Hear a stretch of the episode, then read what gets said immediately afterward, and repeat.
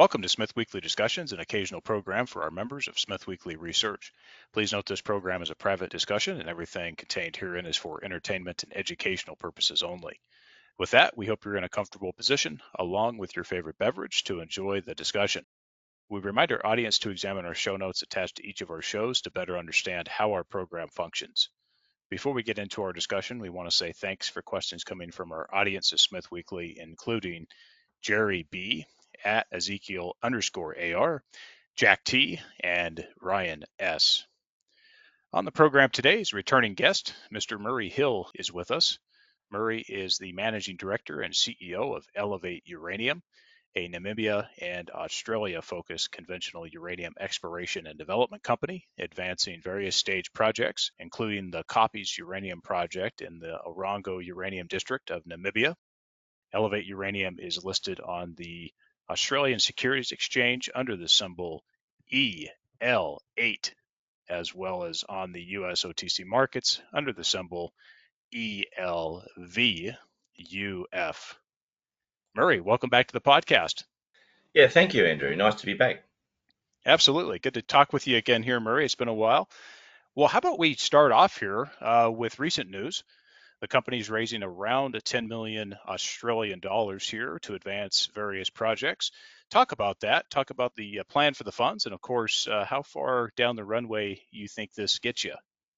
Yeah, thanks. Yeah, that was a successful raise we had last week. Well and truly oversubscribed. So the interest in uranium is is far better than it has been for a long time, and uh, we welcome that. So I suppose the, the, catalyst to go and raise was the fact that we um, last month we announced 136% increase in the Koppies resource from 20 million pound to 48 million pound, and it was you know made it very aware to us that this project is to the point where we need to start advancing it. Right? So um, for us, we have another uh, Q1 next year. We have another resource update coming out of Koppies, and that's in the inferred resource status. So what we now want to do is, as soon as we finish that resource, uh, inferred resource drilling, is can then commence the indicated drilling process. Um, and that means that we can, indicated drilling means you can announce financial metrics around studies. Uh, so that'll kick off Q2 next year. And then, uh, and this money's enabled us to go and do that. And then uh, commence a metallurgical test work program uh, running in parallel with the uh, drill program, and then moving into a scoping study. And ultimately, um, what comes out of the metallurgical test work program will feed into a pilot plant. So what we're aiming to do is bring Koppies up to a, um, a status that we can do studies on it and also advance it so that we can prove our upgrade process on it. So we believe proving upgrade will take us to the to another level. Um, but other work we had planned uh, was uh, drilling at say Capri and Hirabeb. Both of those are large mineralized envelopes, somewhere in the order of 16 kilometers long each, and we want to bring those up into a resource status. So taking that from a sort of exploration through to resource, but also some of the lessons we've learned geologically from Koppies three in particular, we want to go and apply those to Capri and Hirabeb. We believe there's potential to increase the um, the mineralized area, I suppose you'd call it. So more dis- more discoveries um, in a slightly different uh, geological environment, but marginally different. So both of those projects, exploration and resource update. And then, of course, that's three of the 12 tenements we've got in Namibia. So you know, we need to be going exploring uh, and working on the others. So, you know, with three weeks running now, and that's what we've got at Koppies, um, that meant we could do Hirabeb and Capri and you know, resource, sorry, um, exploration drilling. But raising money means now that we can go and do get really Koppies moving forward. So that was why we went out, but also uh, our Australian assets, uh, the Angela project uh, just south of Alice Springs. It's a 31 million pound resource at 1300 ppm, so very good grade what we've got there is an inferred resource. Uh, we did a, um, a, did a seismic survey late last year, earlier this year, that showed that we could identify the mineralized lens because it's a sandstone hosted deposit dipping at nine degrees, and the seismic survey identified another lens beneath it. It's never been drilled, so we want to go and drill that. Is it mineralized? Don't know. The only way to find out is go and drill it. So, um, and then the uh, Minerva project north of uh, Alice Springs. That project was ex- discovered in 1978, hasn't been drilled since 1978, and it's got 10 holes with grades in excess of 10,000 ppm. So we're going to put some holes into that, understand the structure to then work out how to explore it better. So the use of funds um, is going to good good use, um, and it really depends on when we kick in each of these rigs because uh, we're going to need two more rigs in Namibia um, and uh, and you know a rig in, in Australia doing that project as to how long that money's thing's going to last. So um, we haven't uh, sat down because it was only fresh on Thursday afternoon and we closed the book. So uh, it's now Monday our time. So we haven't sat down and worked out exactly how long it's going to go, but obviously it's going to take us through next year. With that, uh, so we've got increasing the confidence level there at Koppies. Size is increasing substantially. Um, and I want to come back and talk a little bit more about your expectations there and some of the plans upcoming with the scoping study given that we talked about the financing, you know, pro forma the capital raise here, Murray, cover off the capital structure in terms of shares outstanding, uh, the total cash that will be on hand, and of course, major shareholders, including yourself. Yeah, so we've got, uh, we'll have 17.1 million cash on hand um, as once this raising is complete. Um, our substantial shareholders, you know, at the moment we've got uh, the ETFs um, in there. Um, there's a few that come in, but they won't. They'll still be the substantial shareholders. So we're issuing 20, roughly 24 million shares, uh, I think it is, and they'll add to the current 284 million. So you know that puts us at 308, if my maths is correct. Um, so 309, somewhere around there, um, million shares. So still not a large number of shares on issue. I uh, recently invested 612,000 Australian dollars into the company. I had some options that were expiring December the 1st and um, uh, we I could have gone cashless, which means that I would have had less options exercised to shares by not putting cash into the company. And I've just looked at this and gone, well, if I'm going to talk the talk and tell people how good the company is, I've got to walk the walk. So I put you know 612,000 of my money straight into the company, um, which funds drilling for a month, um, which is fantastic. But uh, you know, just demonstrates my commitment to what we're doing uh, as a company and uh, what we expect to happen in the future. So the management prior to the raise had 5.1% uh, of the stock on issue, and my individual holding was in excess of 3%. So I've got a fair bit of skin in the game. Uh, and uh, as I say, you know, it's it's it's just just it's it's really supporting what the company's doing. And I think if the managing director is putting money in, that's a very very good sign for investors uh, in the company appreciate you writing checks. So that's always a great thing to, to see and have uh, the, the MD and CEO do. And also just the fact that there's a lot left in this company in terms of runway, just with the, the sheer amount of projects, not just discussing Namibia, but also in Australia here as well. Okay, scoping study at the Koppies Project. Let's talk about how you get to that scoping study, when that starts off, when you expect to see that done, and let's just cover out for the audience a couple years forward here in terms of how you see the project schedule on timing for the scoping study, then a progress, perhaps right to definitive or maybe pre-feasibility or, or feasibility study, what have you, permitting, and then also construction, because that's going to take us a couple years at a minimum here. Just talk about how you envision this. So the drilling to go from uh, inferred to indicated is about 12 months drilling with two drill rigs. So there's a large number of holes to drill. Um, and the metallurgical test work program, by the time we dig test pits in Namibia, collect samples, send them to Perth in Australia, uh, and then get the metallurgical test work done, that's about the same duration, roughly 12 months. So you're probably not going to commence the study. Um, and I, I, called it a scoping study. Is it going to be scoping study? Is it pre-feasibility? What is it exactly called? But um, we call it a scoping study at this point in time. That'll that'll commence maybe sort of three months before the end of the metallurgical test work and before the end of, of uh, the drilling program. So let's say, you know, we start Q2 next year. So 12 months of drilling takes through the end of Q2, oh, sorry, the start of Q2 the following year. Uh, so probably starting uh, the study the start of 2025 or the end of 2024. Right? And that study is probably because there's so much to Andrew. This is a sort of a unique prog- project in the fact that we've got so many options available as to how we develop it, and and I'll I'll sort of explain that by so uh, the upgrade process is a process we developed in house. It it reduces the uh, cost both capital and, and uh, operating by 50%. And the reason it reduces the cost is because it rejects gangue minerals all the way through the process. So each stage is getting smaller and smaller and smaller till eventually, when you get to the final concentrate stage out of upgrade, you're dealing with less than 5% of the mass in that concentrate. So now you can do whatever you like with that. You can leach it on site and uh, refine it to yellow cake, or you can take that concentrate off site to a third party and leach it and refine it.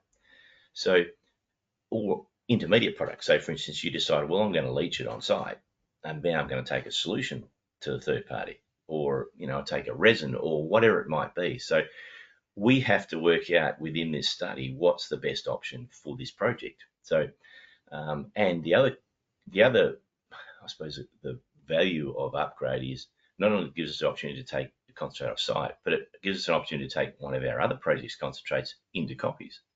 So, whilst we're whilst we're doing, you know, leading into this study, and we've got a rig on Capri and Hirabeb, and they're drilling, and we're finding we've got, you know, resources there that uh, do, do, those resources come into to the Koppies project? Because really, when you've got less than five percent of the mass, it brings the projects really close together. So we're um, this study is going to have a lot of options as we're going to have to work through it. So I think the duration of the study will probably be a bit longer than if it was Koppies boom producing yellow cake, and that's the only option. So if that, if that makes sense to you. Then so so probably six months of study to understand all these options available. And Namibia is a great place in the fact that we've got, say, for instance, the Rossing uh, uranium project been operating on a continuous basis since 1976. So there's 47 years of operating there, right? and they've got excess capacity in the refinery. So that means we've straight away got an option for us. Husab have got excess capacity in their refinery because they're not producing uh, their nameplate. So there's options for us immediately. Uh, and it, and because we will be talking, if we're talking to them, we've got a leg to stand on because we've got, you know, our option is to go and produce yellow cake ourselves. So it's not we're not forced down a, a third party leaching path. It's just an option for us. So let's say that's a six month study. Then we go right. This looks very good. Let's go. Uh, and then of course we then start to move into a pilot plant and advanced studies. Now you're seeing a lot of our peers taking sort of 18 months to do studies. Um, so, you know, if, if, that's the benchmark uh, for how long it's going to take us, you know, I hope you're adding this up because I'm uh, getting it. So, you know, we're talking six months, and so halfway through 2025 we start uh, maybe an 18 month study phase. So you then you're the end of 2026, and then you make a decision to proceed. And you know, you talked about construction, uh, design construction. Let's say that takes another 18 months. Then you then you're you know halfway through 2028 before you get into production. Now, so so that's five, roughly five years away. Now, I could I could say to you, look, it's going to be quicker than that, but I know well, damn well that I'll be uh, lying because simply there's just so many stages we need to do and so many options we need to understand about how we develop this project. And that's the I think that's the beauty of upgrade and elevate. We've got all these different options available to us uh, to to develop projects. Now, Koppies could become the centre of gravity for the Namib area for us, and we truck concentrate to there from other projects. Right, it could even bring concentrate from you know from Capri, for instance, which is you know north of Swakopmund, 100 probably probably uh, 200 kilometres by road uh, away from from Koppies. So great optionality, Andrew. I think we have. Yeah, Murray, that's good. I appreciate you covering that because it gives everybody a, a, bit of a flavor on what the plans are. And then, of course, you have those other options that if you're going to export concentrate in some form from the Koppies project, you know, obviously that would be potentially the fastest way to some form of production while the other stuff is happening concurrently. Of course, permitting is probably going to be a little simpler as well and these types of things. So, yeah, good information on that. I appreciate that. And why we're on the topic of upgrade, got a couple questions here, but talk a little bit more about that pilot plan initiative. I think we kind of have an idea where that falls into the schedule, but and also just with that, that that pilot plant will then really help prove up to the market that this process is indeed demonstrated and proven. Yeah, let, let me just clarify one thing you said. Uh, the export from Koppies, export only internally into Namibia. No, so not exporting overseas. Um, but uh, of course just in case people were thinking uh, else something else.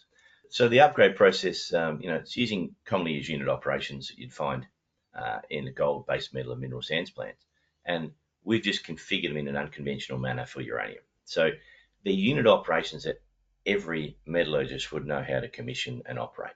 So it's, it's not a complicated technology, which is why we call it a process. It's simply, you know, using you know unit processes that everybody knows how to use. but we do feel that we need to prove uh, the process with a pilot plant. And, and one of the issues in a, in a in the lab is, you know, because you're getting so much mass rejection through, that you need to start with a lot of mass at the beginning. So let's say if you're if you're working on a project like a gold project and you're going to do some leaching, well, you just take the ore and you grind it and you do all these different conditions for leaching, right? 10 or 12 different conditions and you leach them and 48 hours later you finish your leach and you get your results. What happens with us? We reject mass. You know, the first stage rejects 50% and then you reject another 10, another 20, and you're rejecting. So you, you're needing a lot more mass to start with to have that sort of one kilo test that say a gold gold um, uh, test work program would have for a leach. So it, that's the complexity of doing the lab test work. And we know that if you leave um, this material wet for too long, the clay in it causes you problems. So we need to make sure we move through those processes quite quickly um, to get to the to the end point. So the, the pilot plan is going to be very important because it gives us an, an opportunity because this process is probably going to run for 30 minutes from the start to finish. Um, so you know it, it's it's a great opportunity for us to demonstrate that it all fits together. And um, I feel because I know because I'm the champion of the upgrade, I, I know it so well. I know that if we leave, you know, even a filter cake that's a bit of moisture in it, the clay starts to delaminate. So we, I think we're going to get better results in the pilot plant we get in the in the batch test simply because it's straight through.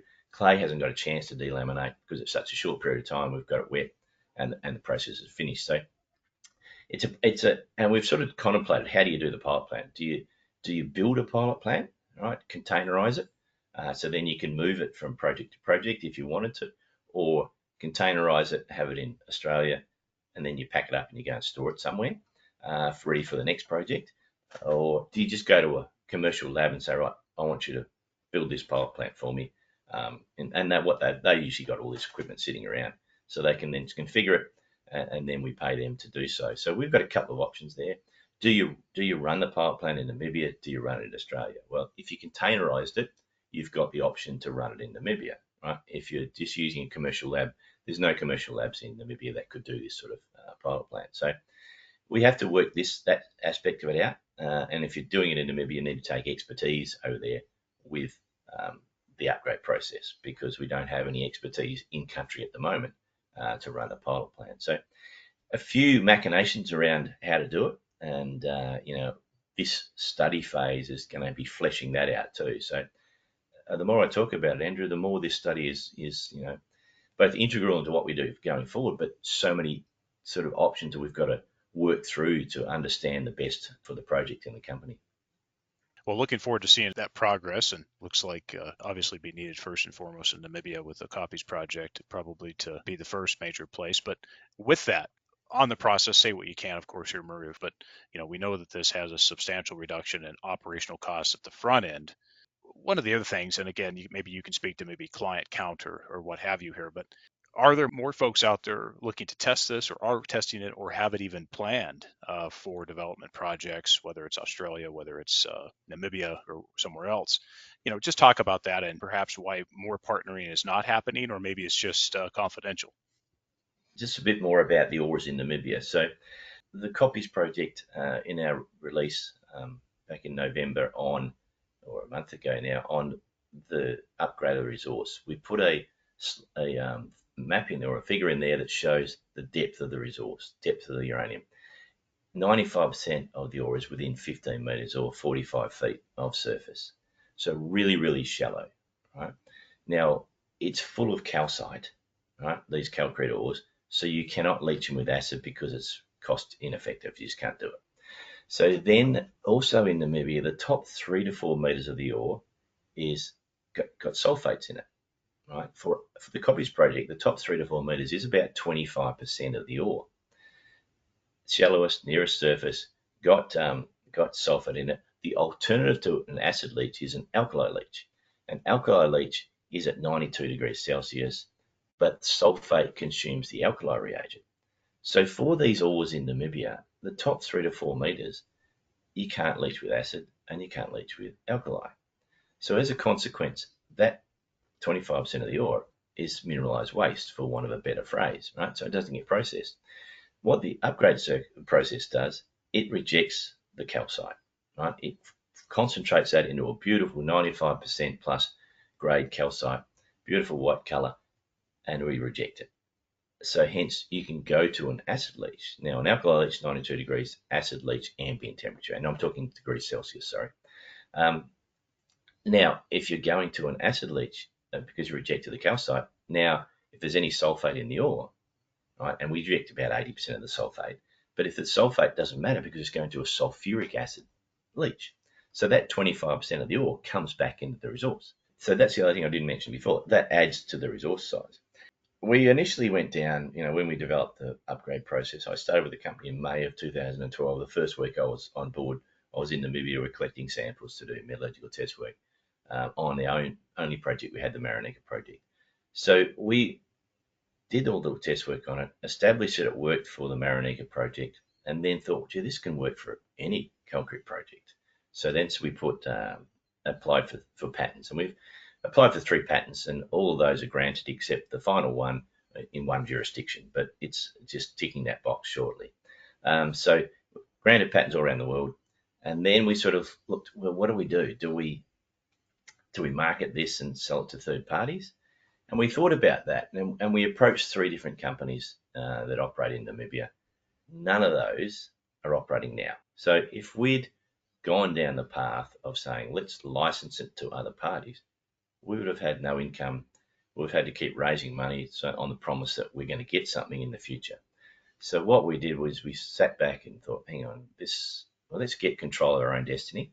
And that's when we started to build up land position in Namibia, the largest land position for nuclear fuels in the country now, and then also acquire these assets in Australia. An opportunistic time in sort of December of 2019, uranium price sitting around the 20 bucks a pound we paid four cents per pound for them. So, you know, a really cheap uh, acquisition. So then we sort of, okay, we're now less reliant on anybody using our process. And, you know, we're getting to the point now, we've got so many good projects. Um, and it's interesting, when someone talks to said, oh, how's your project going? Or let's talk about your project. Well, okay, which one do you want to talk about? So we've got multiple projects, right, across two jurisdictions, as you pointed out before. So we now are in the position where third parties that want to use upgrade need us more than we need them. All right, so we're not excluding um, someone using upgrade and licensing and licensing to them. We're just not actively pursuing it. We're Andrew, we're so busy, you know, exploring in Namibia. I mean, we're drilling 75 holes a week with three rigs um, and getting some fantastic success. I mean, four discoveries in four years. Um, and the first discovery Koppies is now 48 million pound and growing. So we've got so much work to do internally. We're not even focused on on you know, trying to do anything with the upgrade externally. So uh, I hope that answers your question. Yeah, that'll work just fine. I appreciate that. And of course, as you guys advance it here and test it out with a pilot facility, I'm sure that there'll be more and more interest by then because you'd also be hopefully in an economic standpoint where there's more interest. And I think we're on the cusp of that interest where we are with the uranium price today, escalated and adjusted, of course. yeah. Uh, $80 uranium is quite a bit different today than $80 uranium, uh, say, 10 years ago or seven years ago or even five years ago for that matter. So, yeah. and with the the package, uh, as you said there in Namibia, I believe you guys have the largest land package of any public or private company in Namibia. Mm-hmm. I could be wrong on the private side, but definitely on the public side, I think that's correct. Yeah, um, definitely for, for uranium, absolutely. With that, there obviously you guys, you know, you'd have enough work cut out for you for many, many years ahead. As the market progresses here and more interest comes into Namibia, which I think it will, is there a plan to have others maybe come in there and maybe look at some projects that are considered maybe non-core or just stuff you guys can't get to for potential partnership and JV? Just talk about that thinking. Well, I've, in Namibia, you know, with as I said, the Koppies project is within, you know, 95% within 15 meters of surface, so it's really, really shallow. Um, we're doing, we're drilling 75 holes a week. We, uh, the drill rigs stay on site on the weekend with the tents uh, where our people stay in. They go out Monday morning from the town of Swakopmund and they start drilling and they drill their holes all week, come back into Swakopmund on a Friday night. So 75 holes a week they're about 28 metres deep, and sorry to talk metric for people that aren't familiar with metric, um, and they cost us about a thousand bucks each. So it's inexpensive exploration, and and it's been very effective for us. As you say, the largest tenement position for nuclear fuels in Namibia by far, and and you know, five, four or five times um, some of the other peers we've got in terms of area. We have um, exploration potential on a lot of these tenements that we that we're looking to drill next year. Um, we've been sort of approached by people to say, "Are you interested in a joint venture or a farming?" Well, we can service the tenements we've got now with the cash we've got in the bank. So if it was really expensive drilling um, and difficult exploration, yeah, so you might. But you know, everything we've got in Namibia is core, right? Uh, it's you know we're targeting shallow mineralization, secondary mineralization that we know is inexpensive to explore. Um, coming across to Australia, you know, we haven't done a lot of work on Australia over the time because when we, we acquired the assets in December of 2019, and that was just before the world went bloody crazy, uh, and we got all got locked down. Now Perth, where I, where I live and we're based, is the most isolated city in the world based on its proximity to the next capital city. Now our premier at the time made sure that we were the most isolated city because we couldn't travel anywhere. Um, and you know, it took us two and a half years before we could actually get out to the Northern Territory where our uh, some of our primary assets are, the Angela project and Minerva that I talked about before. So we could only just get out there more recently. We've gone out, um, you know, we've looked at a program. For instance, we were looking at a program at Minerva, and uh, the geologist said, "Look, it's, we want to drill these holes, four holes. It's going to cost us about four hundred thousand dollars." And we went. I said, "Well, that's good. We're going to learn a lot. We're going to learn, you know, how what the geology structure looks like and how we explore it. But you can drill 400 holes in Namibia for that. What do you think we should do?" So obviously our attention's been on Namibia because it's it's inexpensive exploration, and you know 400 holes in Namibia I think would be two discoveries um, comfortably uh, what we've done so far. So we're now with, with, the money that we've just raised, we now want to go and do that work at Minerva, right? And we want to also do the drilling at um, at uh, Angela. And both of those assets are 100% owned, and, we don't see any value uh, for anybody doing a farm in or a joint venture on it. We have the money to go and uh, to, to do the exploration now. So, although some of our Australian assets uh, are non-core, you know, we're looking at a couple that. So, so what's core for us is is obviously shallow mineralization or mineralization that we can apply upgrade to to add value. Now, the Angela project, it's a sandstone hosted deposit. And you go, well, you can't really apply upgrade to that. No, we can't apply the full upgrade process, but when Cameco and Paladin had it in joint venture, you know, it's got 120 kilos per tonne acid consumption. They didn't know what to do about it. We came along, um, do four lab tests, four bench scale tests, and we reduced the acid consumption by 80% just with our smarts around the upgrade process. Now, nobody, I would challenge anybody to, to, to optimize uh, some lab tests with four, only four tests. So we know that we're going to improve that that 80% rejection. So we're adding significant value to that project through our, our smarts. Minerva, well, we can add value to that by drilling it. Right? And then we'll understand, we, we don't understand the geology, we don't understand the mineralogy yet. Uh, so we'll go and find out whether that is. But then, you know, we've got some um, uh, joint venture um, tenements up in the top of the Northern Territory. Uh, they're non-core for us. You know, then we, we know that we're not going to be able to apply any uh, smarts to those to add value. Um, so we, we're just sorting through those um, with time. And as you say, there's a lot of interest coming back into uranium. So, you know, some of these non-core assets outside of, you know, or straight non-core assets, sorry, we'll, we'll may look at offloading some of those. And clearly we will be looking around for what we consider core assets to add to our portfolio. So we're always on the lookout. You know, we acquired uh, these assets at a low in the uranium price, so sort of I've heard the word countercyclical used before.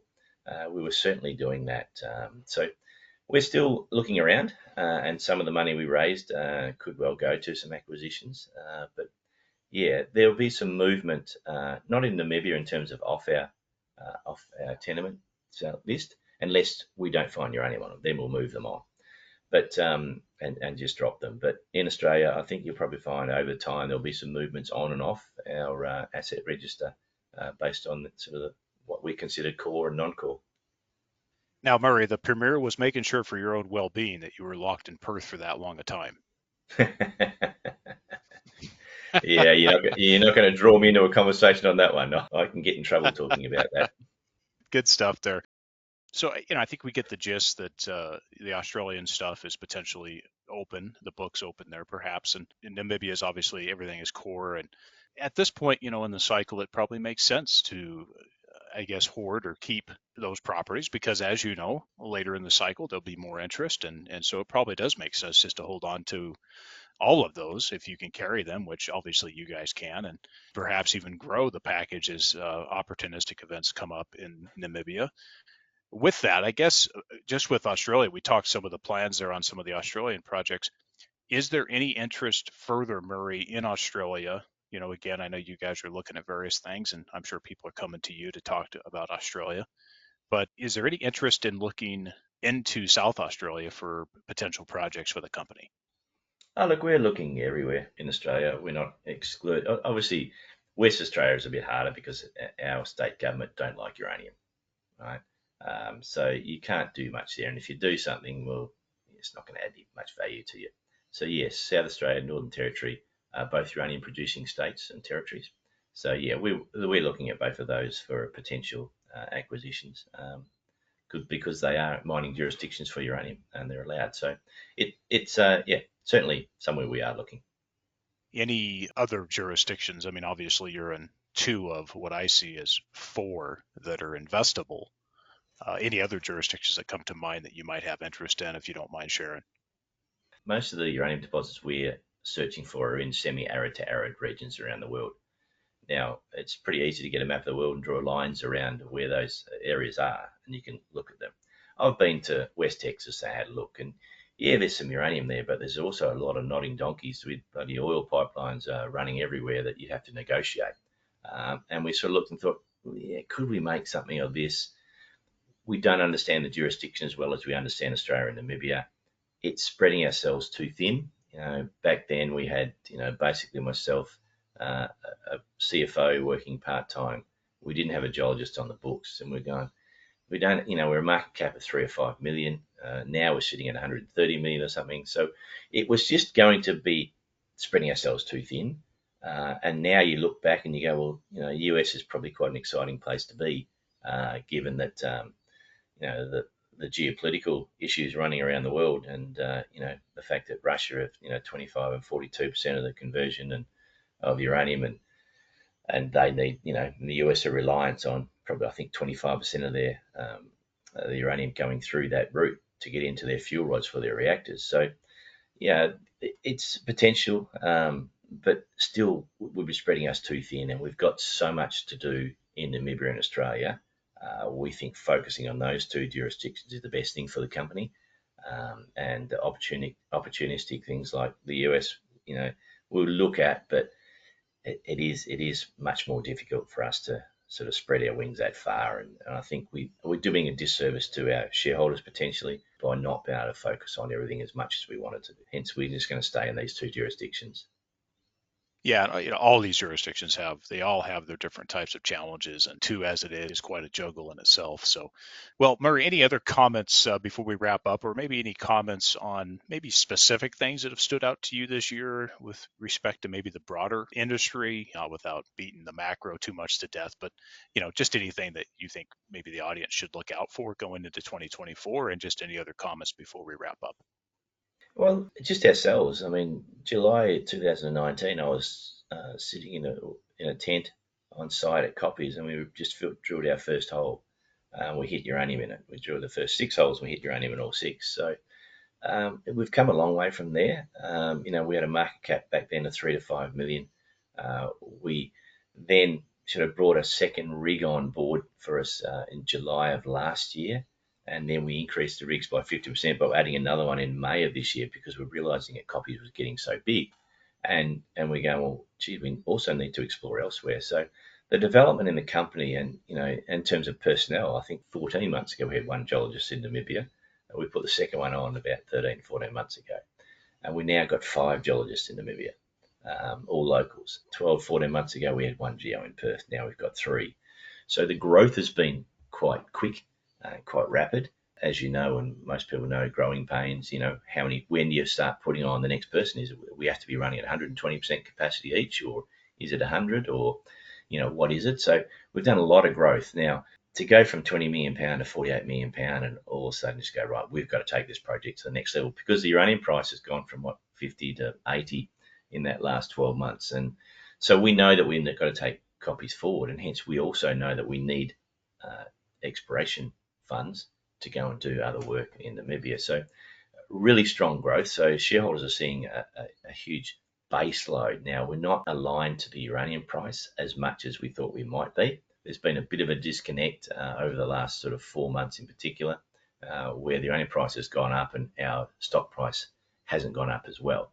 Now, you know, when you talk to a few pundits, there's always a bit of a lag. Uh, the money's flowing into the Cameco's, those larger companies, because when you look at it, the whole uranium sector around the world, so globally, has a lower combined market cap than the third largest iron ore producer in WA, in Western Australia. It, uh, but we provide 10% of the world's power. So, you know, it, it seems to be a very small number, and hence the, larger institutions can't get into these can't get into companies like us because they're just too big. They're minimum investment, you know, 20 million or 50 million, some of them. Um, so it doesn't work for a lot of us smaller companies. So there'll be flow in from the smaller institutions over time. So we're expecting quite a, quite to, to re-rate um, towards the you know and get back in aligned with the uranium price uh, as the sector heats up even more uh, than it currently has. But yeah, look, it's it's it's exciting time. Uh, you look back over, I'm just about to rack up 12 years with the company, and having ridden the uranium price down post Fukushima, and then sitting down at $18, $20 a pound, and sort of thinking, where are we going to go now? You know, that's where we started to acquire assets, uh, you know, and moving up. So we've built a really, really solid base of ground position in Namibia, uh, discoveries there now, uh, sort of assets in Australia. We, um, I think, we're in a very, very good position to ride this uranium price uh, run. And you know, as you say, eighty dollars a pound now is very different to eighty dollars a pound five, ten years ago. Uh, you know, I've heard some some of our peers come out and say three years ago they were going to develop a project at sixty five bucks a pound. Well, it's now eighty and nobody's moved. So you know, obviously uh, costs have uh, have moved up. Um, you know, we know inflation's hitting pretty hard, but certainly I'm I'm expecting $100 a pound comfortably next year. Uh, I've heard some pundits in various places. I just did a roadshow uh, through Sydney at a conference uh, in end of or start of November. Went across to Namibia for two weeks and then went up to London for another conference uh, to meet uh, potential investors there. And one person said to me, "Don't talk to me about the uranium metrics. Uh, it's going to five hundred dollars a pound." I've gone, "Oh, how do you respond to that?" So he had a fairly strong view that, that uranium is going to go go berserk. Now um, we know that you know if, in, if um, projects aren't coming online at eighty dollars a pound, and the only way to incentivize uh, production to meet the demand, and the demand is the gap between supply and demand is getting bigger and bigger by the week, then we have to get a higher commodity price to incentive, incentivize production. So we think, um, you know, within the company, the uranium price is going to be over $100 a pound. I think it's going to probably be in excess of 200. If you listen to that bloke, well, yeah, fantastic, we get to 500. But um, so we, we're going to see a higher uranium price. So if you're jumping on board as an investor now, into the uranium sector, um, I think you need to look around for who is. We're all, we're all, I mean, all boats will float in a rising tide, right? All of us, right?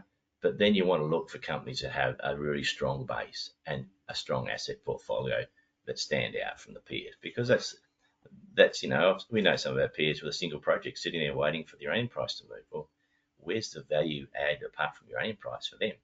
We've got value added uranium price, but gee, look at our history of four discoveries in four years. You know, the first discovery now 48 million pound and growing. So I think from a from a um, investment perspective, uh, I, I, think Elevate Uranium is in a pretty good position, um, and, and I think we're going to see a, a re-rating of our of our stock price um, through this sort of study phase and into proving upgrade, but also through a, a additional exploration and, and resource growth uh, through next year. So it's an exciting time to be uh, at the helm of a company like this, Andrew. Um, that's probably why I put the six hundred twelve thousand dollars in last month.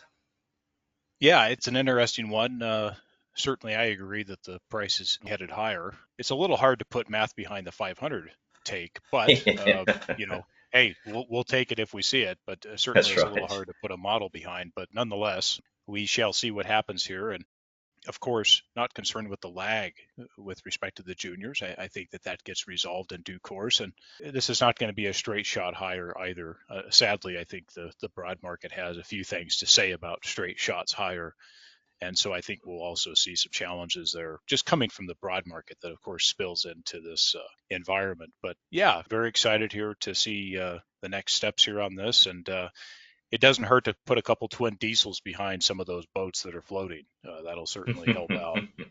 So, well, Murray, to wrap up, just one more time here, just a, a quick shot. For potential investors who are listening in, the company does have a market capitalization of about 150 million Australian dollars. Why should Elevate Uranium be considered within the institutional, family office, and retail investors' portfolio? Well, simply because we're in the uranium sector and we know that, as you say, the uranium price is going to continue to move north to incentivize production. Uh, but, you know, we've got uh, a large land portfolio in Namibia. We've got four discoveries. The first of those is 48 million pound and growing. Uh, so we've got a history of exploration success, right? And we've got more exploration uh, to do next year on, on tenements that have come onto our uh, asset register.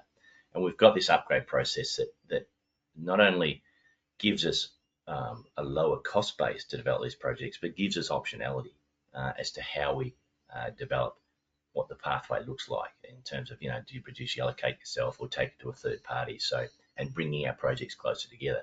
So it means that we can develop smaller, lower grade projects than our peers uh, simply because we've got this process. Uh, and then, of course, we're in two jurisdictions, as you say, two of the sort of uh, top four producing uh, uranium jurisdictions in the world uh, and we've got potential growth from exploration in Australia and value add uh, through the application of the upgrade process or part thereof. And you know, it's a great time to do a bit of M&A activity, uh, and uh, you know, we're always looking at how we can add value. But certainly, the best value for investors is is a company that's got success in exploration and still more exploration to do, converting those explore, exploration projects into the resources, which we're working on now, and have done it, you know, particularly at Koppies as an example of what we can do. So yeah, we're in a very good position uh, for investor to ride uh, ride this boat, as you say, with a couple of twin turbos on the back of it. And Murray, what is the best way for folks to contact the company? Look, I've got an email address, um, murray.hill at elevateuranium.com.au. I answer everybody's email, you know, and also Zoom calls if I need to, uh, phone calls yeah, so it's just a matter of sending me an email. Uh, if you're in the same jurisdiction as me, then you can make a phone call. A little bit of time difference to the US, um, so we tend to you know have less phone calls over there and more email communication. But it's not stopping me sort of getting on a call at nine o'clock at night, and when it's nine o'clock in you know in the morning in uh, parts of the US, then you know we'll do so. So I'm happy to field any questions as they say, the office is open 24 7 in this sector, especially when you're dealing with all these different time zones. Yeah. Well, Murray, thank you for the time today, and we'll expect you to come back in 2024. Appreciate it. Keep up the good work, and we'll uh, be talking soon. Thanks, Andrew, and uh, yeah, look forward to 2024. It's going to be an exciting year.